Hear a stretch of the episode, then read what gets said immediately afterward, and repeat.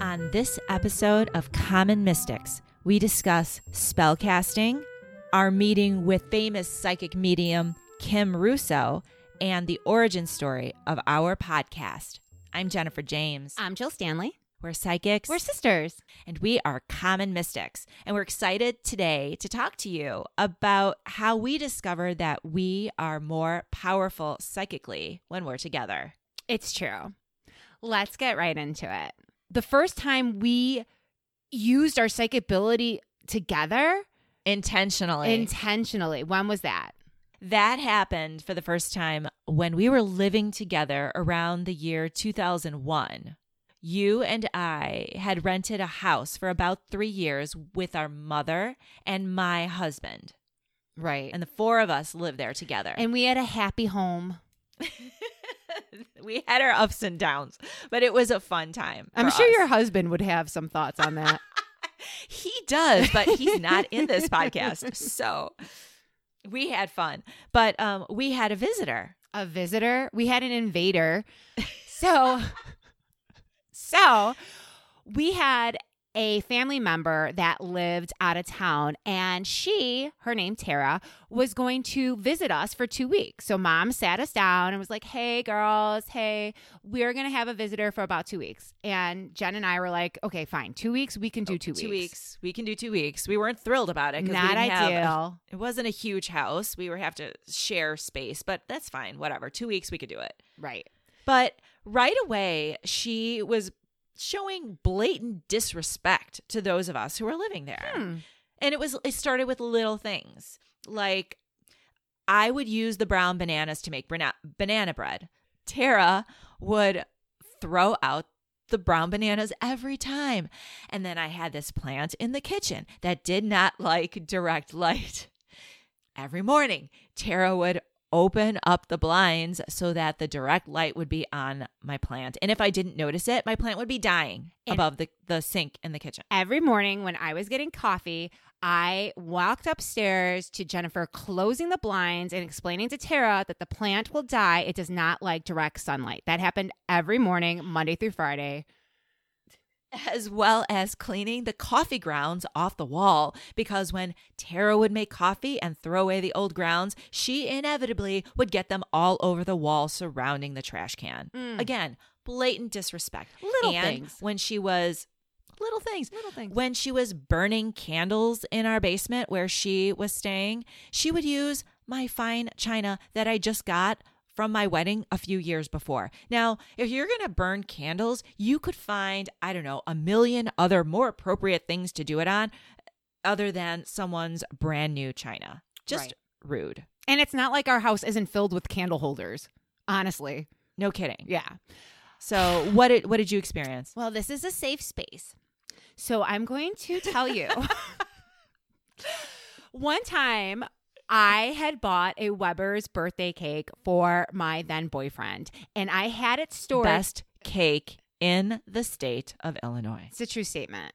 That's not hyperbole. It is the best I, state. I, I the, stand the by state. That statement. Yes, yes. Best cake. Yeah. Anyway, so, so you had the best cake in the world, basically, in your refrigerator. Downstairs in the basement where, because I had a bedroom in the basement, our family room was in the basement, and a utility room with the extra fridge was in the basement, and that fridge was holding that birthday cake. It was not presented to my boyfriend yet, and that cake was minding its own business in that fridge. And I hear in the middle of the night, someone creep and open up the fridge door and carry that cake upstairs. So I follow it. I knew something insidious was happening. And I walked in the kitchen to Tara in the moonlight with no lights on, eating the birthday cake out of the box with her bare hands like a friggin' raccoon.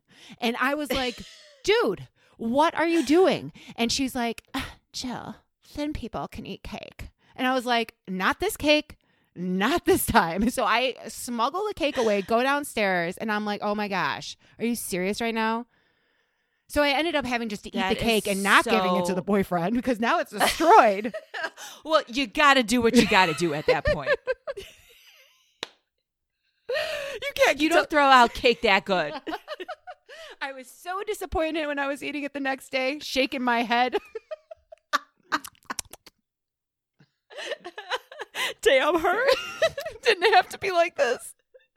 My precious. So that happened. There was another situation, though, that happened in your bedroom. Oh, yes. Mm. Again. Safe space, safe space. Are you still upset about the cake? Too soon? Do you need more time? Can we pause this right now? Okay, so at the time, I was smoking like a Smoky Lala's. I was a pack deep a day in Newport. And so I, the only room in the house that you were able to smoke, which was really nice of my family, was my bedroom. And so Tara was joining me for a cigarette in my bedroom. And she had asked me, she's like, do you think I should marry the guy that I just met? And I was like, well, Tara, you just met the guy. So I don't know, maybe wait like, I don't know, three months. How about that? And she was making eye contact with me as she put her cigarette out on my down comforter. And she goes, oops. Uh-huh. And so I was like, you need to get out of my room like right now. And she was like, I don't have to go anywhere. And I was like, no, you do. And so I picked her up. I say picked her up, but I did. I directed her out of my room via her shoulders.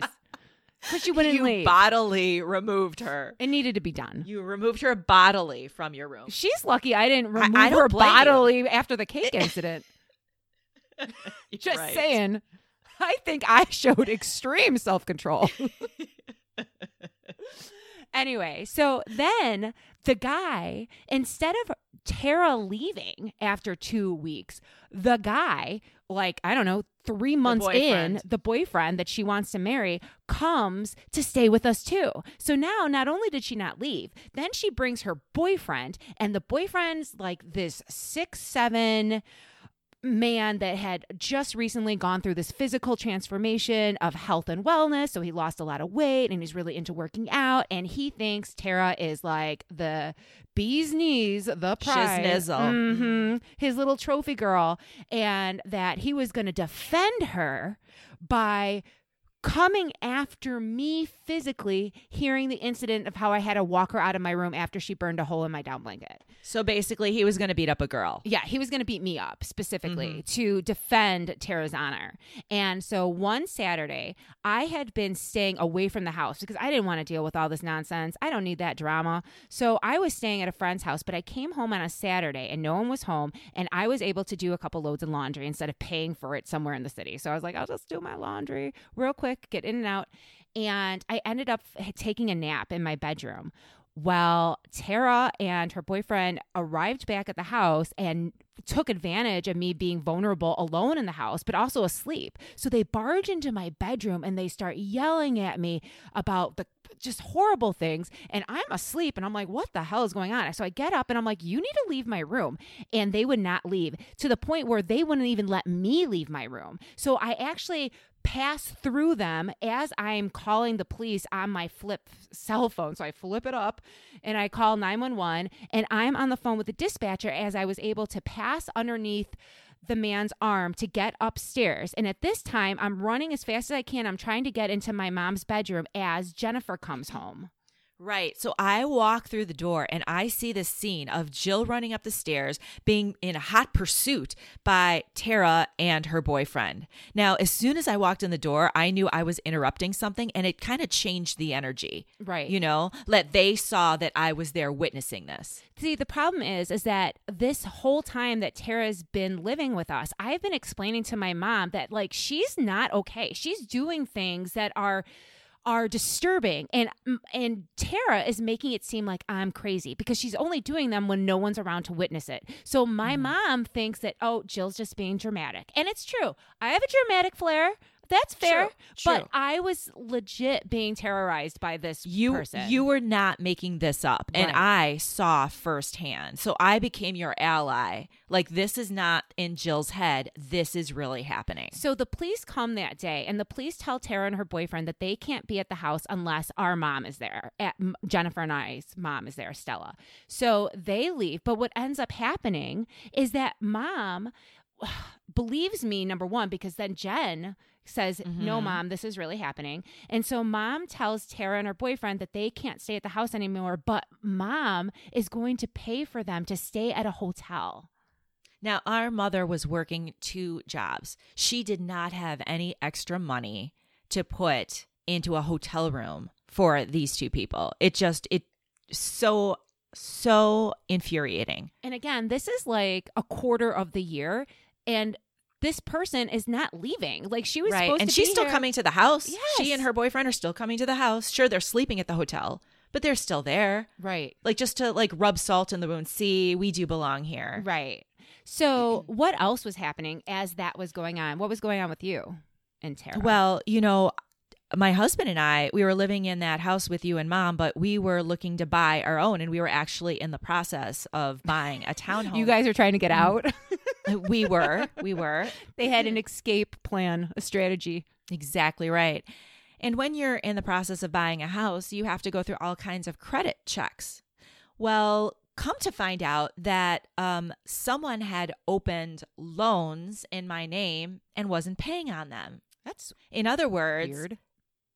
Isn't that odd? Hmm. Come to find out that it was Tara who had stolen my social security number and my identity to take out, oh, upwards of about five thousand dollars worth of loans um, that were in default. So what happens? Like, did you end up buying your house? It's a it's a huge headache. Yeah, I did end up buying the house. It was a huge headache to get it off my credit, but we were able to do it when we confronted her because we had the documents and saw her signature. She, Ugh. I mean, I could recognize her signature. It wasn't my signature. Did she admit it? She she did. She admitted it um, later. Ugh. But I mean, we're kind of off topic. So okay, sorry. I find this out, and it was devastating because it was gonna. I potentially ruin my chances for buying a home. Yeah, everything was just, it was raw. We were desperate. Mom was paying for this hotel room. It was just out of control, and no one was helping us. It was. So at this time, I say to Jennifer, kind of as a joke, because Jennifer isn't into any of this at this point. I was like, Jen, we need to do a spell. Mm-hmm. And Jennifer said, to my surprise, hell yeah, we are. We are going to take matters into our own hands and banish this person from our lives. Exactly. So I do the research and I try to find a spell in like the nineteen, like the, the early two thousands mm-hmm. internet. And I think that I find one that can work for us with some tweaking. So I approached Jen again and I'm like, I think I found one that would work for us. So on, I believe it was a, the night of a new moon. And Jill, just to be clear, we were not trying to hurt her. No. We didn't want to do anything bad to her. We just wanted her away from us. We did not want to be negatively affected by her and her bullshit any longer. So we gather the supplies, and at the phase of the new moon, Jen and I are inside my bedroom in Woodridge, and we are sitting knee to knee, cross-legged on the floor of my bedroom, and in between us is a written out intention. It was a prayer that just says, please protect us and get this person's energy out of our space. And we had a white candle. We had some of her hair from a hairbrush. We had a picture of her, and we had a ribbon or twine. So the spell was, we were supposed to say the intention that we had written down. We were going to light the candle, burn the picture, the hair with the candle. Then we wrapped up the ashes from the hair and the picture in the affirmation around the candle, and then bound the candle with a ribbon or string. As we continuously meditate on that intention, saying the prayer over and over and over and over again. And we were supposed to sit there in that space until we felt convinced that it, w- it had taken hold. Then, right. in the light of the new moon, we were supposed to bury the candle and its contents as it was wrapped inside under in the ground. So that's what we did. So so we were sitting knee to knee saying this intention over and over and over again, and at some point we both look up and we looked into each other's eyes, and that's when I knew, that's when you knew that something was really happening there. Right. We were, at first we were saying it out loud, and then we had our eyes closed and we were saying it in our head. And at some point, Jennifer and I looked at each other and it felt like it sealed the deal. We knew that this, we knew, we knew it was working. There felt like there was a dense, thick energy between us. Like there was really, mm-hmm. like this was happening. Yeah. Yeah, it was insane. It was insane how much power I felt was there, right there between us. So we got up and Crazy. we went in the backyard and we buried, and I don't even think we spoke because we knew what we had to do at that point. So in silence, we went outside and we buried it, and it's still there today. We have not disturbed. Yeah, we never moved it. And by the way, um, Tara moved back out of town altogether and didn't come back at all until about fifteen years later for uh, for our mother Stella's funeral. And then she left again. So I call that a win. Yay, effective. Yeah. I think what was so important, Jill, about the effectiveness of that spell was the intention. You and I were so single-minded and so in sync in terms of what the intention was. You know, and we were so motivated by all of the negative energy and the way she was affecting us and our mother. What do you After think? After Tara left, um, I remember saying to Mom, I like, Jennifer and I did that. And she was so mad at us. She's like, she really you don't know mad. What you're doing. Stop fooling around with this stuff. And I was like, it worked, G. I was like, it worked. Like, you're welcome. It did work. It did. Anyway, so uh, that was... That was one very notable time in our history together when we just dis- when we knew that we amplify each other's powers. When was another one? Another uh, time. My favorite. I love when you tell this story. It's our Kim Russo story when she became our B F F. Yay, Kim Russo. Oh my gosh. I lo- have loved Kim Russo for a long time. She's on T V. She did celeb- She does Celebrity Ghost Stories. She takes different celebrities into different locations and helps them understand why they might have been haunted at a certain point. But she's just so lovely and just so gracious and so talented. I've always liked her. She's so good at what she does. And it's really about the celebrity or the person she's trying to help and not about her at all. Right. So you actually had gotten tickets to see her. Was it two thousand fifteen? It was two thousand fifteen. And yeah, she was going to be in Detroit. Right. And I had bought tickets for me and my best friend to go. But for reasons that we're not going to discuss, my best friend couldn't go. So I called Mom and I was like, ugh, I bought this ticket to see Kim Russo and I have no one to go with me now. And my mom was like, you need to invite your sister. And the thing is, at the time, I was not feeling Jen. She was mean to me. I was like, Mom, I don't want to deal with oh, this. Right, right. We, our relationship was a little strained at that time. And I think it was, I don't want to get into it, but it wasn't just me and it wasn't just you. It was we were reliving some baggage from our chaotic childhood and we were kind of in patterns that were not, that weren't healthy. Right. So at the time, Mom suggested Jen. And I was like, ugh, fine, Jennifer. And so Jen was like, yeah. And she actually paid for the ticket, which was nice because I wasn't expecting that. But so Jen was going to come to my house on a Saturday night, and we were going to drive the following morning, a Sunday, to Detroit to see Kim Russo and for her to do a demonstration to the audience. So Jen, right? Saturday night, you drive up, right? So that night, I drive up to your house, and I remember saying, "Let's get our psychic on. Let's get ready for tomorrow." So we were sitting on your couch, feet um, to feet, f- feet to feet, feet to feet. And we were talking and we had wine and we were just talking about we we're talking about dreams, dreams we we're talking about and experiences, past life experiences, past life, right, type things. And I remember saying that I feel a close connection with France, specifically the south of France. And I'd never been there and I have no reason to feel a connection to it. And I just wonder about about if that's because I had a past life experience there. And you talked about New Orleans right. in a similar and manner, I felt right? Like, I felt mm-hmm. that same way about New Orleans. And and we were talking about Kindle because I had a, our family dog, Kindle, Jennifer ended up taking mm-hmm. care of in her later days. And we were talking about Kindle and how Kindle loves Jennifer. Well, and how um, how we wonder, too, if if she's around sometimes, mm-hmm. remember? Like, if she's around us, because sometimes we, we swear that she is, right? Right, right. Mm-hmm. We also discussed if we got a chance to talk to her because there was no guarantees, what would we ask her? Right. That's right. So I, That's right. That was a big part in, of it. In her show, when she's like helping people understand the hauntings that they experience, she will say, I think that you're um, psychic. I think you're a medium. And so what my big question, I was like, do you think she's going to think I'm a medium? And so that was my question. What were your questions? Right. Well, you at the time were researching or trying to find our dad. And we hadn't, I was sixteen when he left town and you were Nine. what? Nine. So, you know, we, we had no idea where he was and you were doing genealogy and it would have been great to find him. So the problem was you didn't know what you were looking for. We didn't even know if he was still alive. Right. So I think my question or our question would be to Kim Russo, is our dad alive or dead? Right. Right? Absolutely. And this was in two thousand fifteen. Mm-hmm. So those are the big questions that we had. Is that, does that sum it up?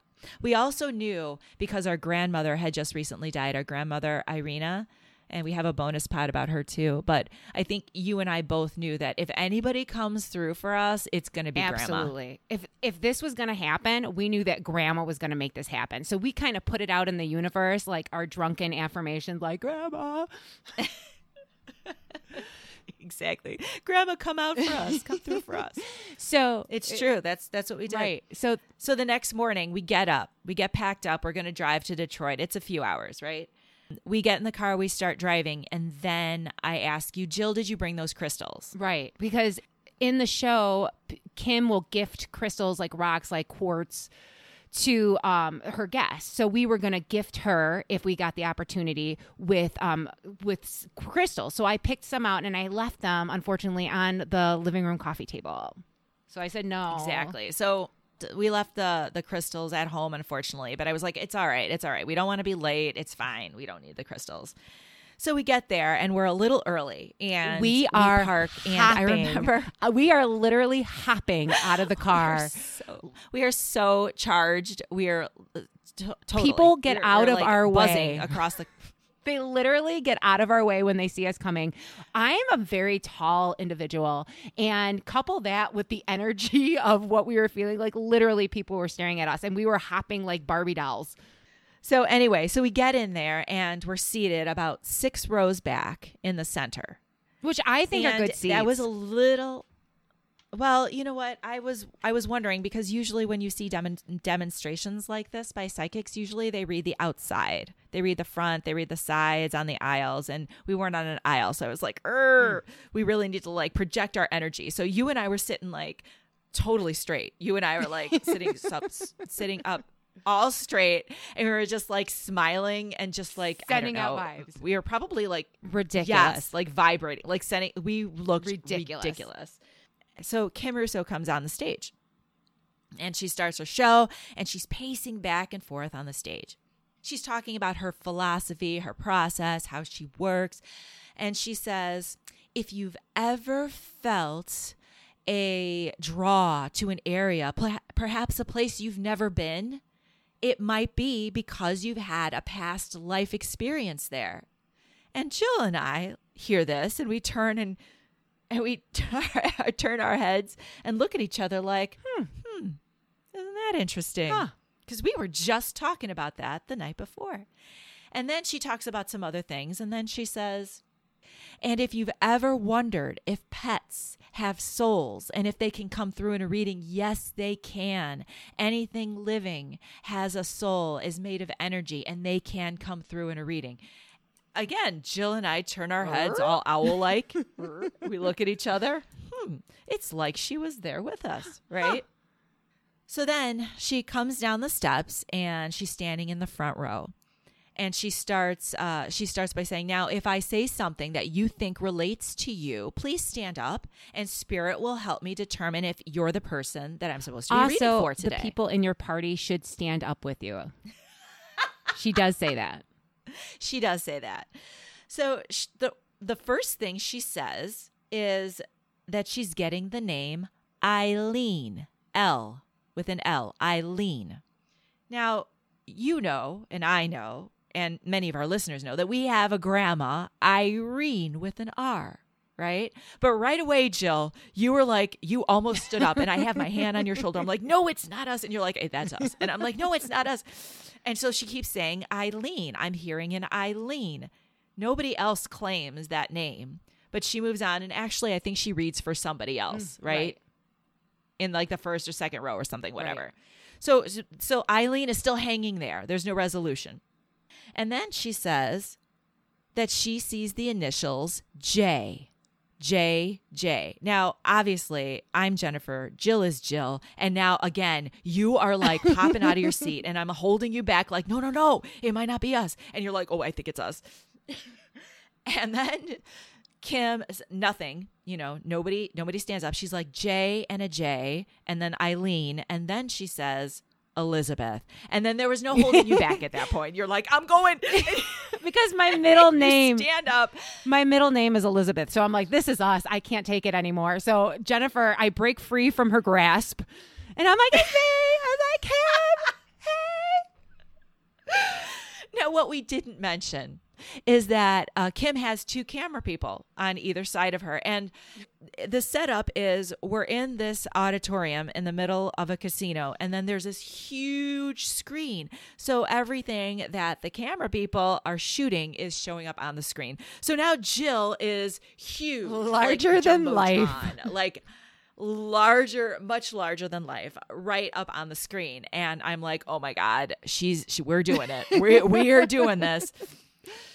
But Jill stands up, and then someone else, an Elizabeth, stands Ugh. up. So now we have two people, right? And you you uh, exercised a lot of restraint, and you did not beat up the other Elizabeth because you were so sure it was totally that us. The reading was for us. Totally. So at that point, Kim says, "Spirit will decide who I'm supposed to talk to." And so she comes now and rounds the corner and walks up the aisle of the the seating area. And she's looking at Jill, and she's looking at this other Elizabeth, and she's quiet for a minute. And then she says, who brought the stone in their wallet? And then I'm like, all right, Jill, sit down, because we both know you left those crystals, those stones at your house. And all of a sudden, Jill yells, oh my God. She opens up, and she's on camera, and she's on screen, this huge jumbo, jumbo screen. She's shaking. She's holding her purse. She takes out her wallet. She goes into her wallet, and she holds up as if it were like Simba, baby Simba. She holds up this big opal stone, and the crowd goes, and Jill passes it, you know, one person to the next, down to the end where Kim takes it and holds it up, and everybody is silent in this auditorium. And it is very clear that the reading was for us, because Jill had this stone in her wallet and had forgotten about it mm. until that moment when Kim asked who had it. So that other Elizabeth was a little bitter. She was and very she sad. Sat down. But Jennifer was, she was supposed to stand up, but Jennifer isn't standing up. So I have to pull Jennifer at like the back of her her shirt. I was like, get up. I was like, Kim Russo, you told us to to stand up, and my sister isn't standing up. This is Jennifer. So I pull her up like a rabbit so, out yeah, of a you hat. Lifted me up by the, you lifted me up by the neck. Yeah, exactly. So now we're both on this jumbo screen feeling really uncomfortable. And you gift the crystal, the opal. the opal, to to Kim, because she says it's beautiful, and you're like, I would love for you to have it. Like, you were so emotional, and I was embarrassed. Oh. And um, she said thank you, and she took it very graciously. And then she turns to you, Jill, and she says, you're a psychic medium too. I was so excited. And if you recall, that was a question that you had had. And then the way she stands changes, and she kind of like squats a little bit and squares off like grandma used to stand and square off. She holds uh, her left hand in a fist and her right hand like she's holding a needle, and she starts sewing like she's darning a sock. And doing that was exactly how grandma used to sit at her kitchen table and darn socks. Mm. So she starts doing that, and she says, I'm getting your grandmother. And you and I are like crying now. Wow. We're Jennifer's crying. Hysterical. And we're on the Jumbotron. Oh my God. I Jennifer is like seriously crying like wet. Anyway, so uh, so it's grandma. Clearly it's grandma. And Kim Kim picks up her hand then And it's like she's picking something up and moving it out of the way. And she goes, your grandma's doing this with your father. She's taking him out of your life and moving him somewhere else. Now, for Kim to even go there, to just mention dad, like out of the blue, he was, if you're thinking about like the family members in our lives, he was the one that was least like present and close to us. So for her to go right to dad was weird. weird. So we're like, yes, that's that's very, very true. And then she says, I don't predict people's deaths, but your father is either very, very close to crossing over or he has just crossed over. Again, super weird, because that was the question that we posed the night before. And then she says to us, do you have any questions for me? And we were both shocked. And all we could say was, no, you answered all our questions. I think this situation is so, so pivotal for me personally, because I realized that we brought that reading about by asking grandma the night before mm. to show up. And it was around that time after grandma passed that I was starting to come to terms with my own personal psychic power. And to have that happen with you there was validating. And also I realized there's real power in setting an intention, and it feels even stronger when I do it with you. Mm, thank you. My takeaway from that situation is that grandma, for me, is not only paying attention to us, but she's actively working on our behalves to help us, even in the most ridiculous ways. You know what I mean? Like, this wasn't a life or death situation. This was just her. It was almost like her flexing her muscles and letting us know, like, not only was she there, but she's helping us. And all we had to do is ask. I love that. I really do feel like that. I love that. Mm-hmm. Totally. Well said. And also, I just want to say we did have meet and greet tickets, and we met Kim Russo afterwards, and she is just the loveliest, loveliest person and the real deal. Um, so watch Kim Russo. Jennifer scared her bodyguards. Jennifer scared me. Like, Jennifer was so flipping excited to see her. Like, the bodyguards came rushing at us like Secret Service. I was like, it's okay. She's fine. And she goes, oh, my sisters. And I was like, oh, my God, I love you so much. I know, I know, I know. Anyway, that was totally Oh, cool. You know what else came from that experience? After Kim Russo, I remember calling mom on the way home, and I was like, I'm a psychic medium. And mom was like, is that what we're calling it? I was like, uh-huh. And so I was like, that is true. And so it gave me the opportunity to seek out strangers to really practice my craft. And it was that up until that time, I was only really reading in a non-formal way for like my friends and family. I really developed a relationship and tried to have an understanding of how I was communicating and how people were communicating on the other side. And it was almost a year to the day later that mom died. And because I had that experience, I was able to know when mom was talking to me after she died. I was able to continue my relationship with mom. Wow. So that was really pivotal for you on a personal level too. So then the last story we wanted to share, and which is really the origin story of our podcast, is um, you and I would we would go out on adventures. Sometimes we would walk places, sometimes we would drive, and what we were doing was we were uh, picking up on psychic impressions, and then we would use each other to validate those impressions. So we might go to a cemetery, and I would say, I'm feeling this, and you would say, I'm not, I'm feeling this, or yes, I am feeling this, I'm also feeling this. So we kind of used each other as a sounding board to, to practice. Right. And it was in two thousand nineteen. Well, let me tell you this. At the time, one of my best friends and I were like, we need to do a podcast. And it was like, we were talking about that. And then another friend of mine um, who I met in a psychic community was like, we should do a podcast. So I told Jennifer like, oh yeah, my friend and this friend and this friend want to do a podcast with me. And then Jennifer was like, Do, do you think we can do a podcast together? And I was like, Jennifer, that's not that what happened. Literally what happened. That is not you how I remember it. I remember you saying, Jennifer, will you do a podcast with me? Jennifer, will you do a podcast That's with not. me? And me saying, no, Jill, I do not want to do a podcast with you. I don't like my voice so recorded. And I have nothing to say to you. Telling stories, that's the one. I, no, you were kidding around at first and you put it out there. And then I was like, well, if you're serious, yeah, let's do it. Anyway, and she wasn't. But we didn't really have a concept. No, we didn't have a concept. And she wasn't serious because she didn't know. We didn't have a concept. And she, and, and she was like, I, what are we going to talk about? But we did keep going, you know, on these adventures together. Because it's fun. That's what we so did. So it was two thousand nineteen. It's our bonding. It is. It's we did it for entertainment. What's funny about it is that, like, people would be like, oh, what did you do at Jennifer's house? And I'm like, oh, we uh, went to a cemetery. And they were like, oh. oh.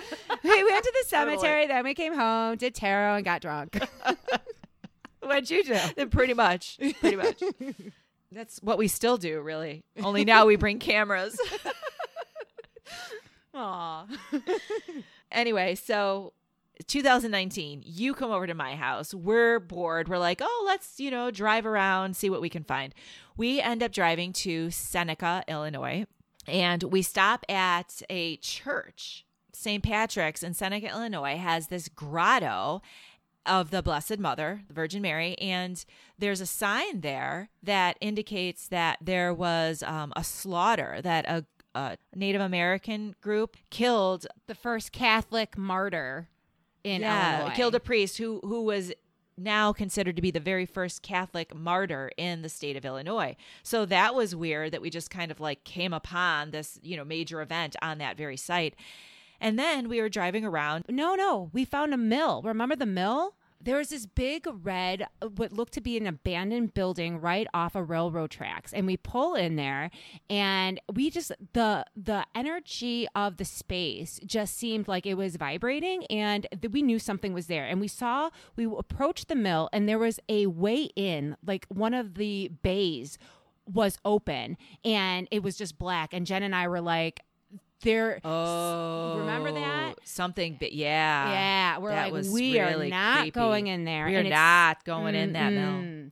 But it felt like there was something, like something stirred up, if that makes sense. There was something stirred up yeah. about this town, not just at the church and also at the mill. So now we're curious. We're like, well, what the hell right. is going on at this town? So then we get back in the car and we drive and we find the cemetery. Now, the cemetery is the creepiest cemetery that I've ever found with you because the the land itself was almost like it was swallowing the graves. It was buckling in very strange ways, and it just gave me the creepiest vibes. You too? Yeah, absolutely. And it was on a hill, and it had like this really steep staircase that reminded me of um The Exorcist. It was like a weird vibe. And at this point, we noticed that the, the gravestones, there was a lot of people that died like untimely, like a lot of young people. There were families. At the same time. Yes. Right. So, so like, there'd be like a group of gravestones all with the same death date. And we're like, what is happening?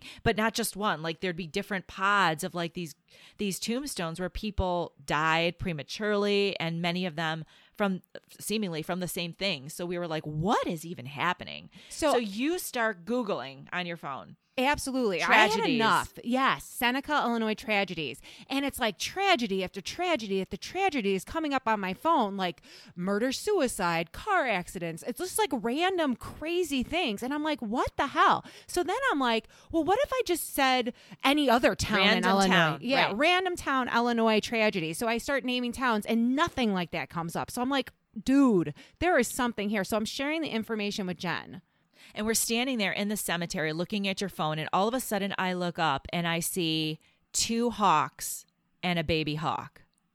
And that's when I realized that that was spirit coming to us at that moment. Specifically, hawk is your sign for mom, right? Mm-hmm. And the hawk had a, it's two babies with it. And so I said to you, is this our podcast? And I was and like, we looked at each other. Up. This is totally our podcast. And so that's when we knew the concept of our podcast was what we had been doing for years, mm-hmm. you know, finding different places using our psychic abilities. And and then, and this was the twist, researching them to find validation, not just from each other, but from actual sources. And so that's how it started. Are you glad you're on this journey with me? Oh, my God. I love it so much. This is so much fun. I'm learning so much. Me too. And it and it is fun. And I hope our listeners think it's fun too. Thank you guys so much for listening to this bonus pod. If you like what you heard, check out our website, common mystics dot net. Follow us on Facebook. You can subscribe to us on Spotify, Google Pod, Stitcher, and Apple Podcasts, where you can leave us a positive review, like Luke Train Six. Luke Train Six wrote, so insightful. Not only do their stories give me goosebumps, but the connection between these two sisters can't be denied when you listen to their conversations flow so easily between each other. Thank you, Luke Train Six. Thank you, Luke. We really appreciate it. Thank you guys for listening. Good night. Thanks, everyone. Good night.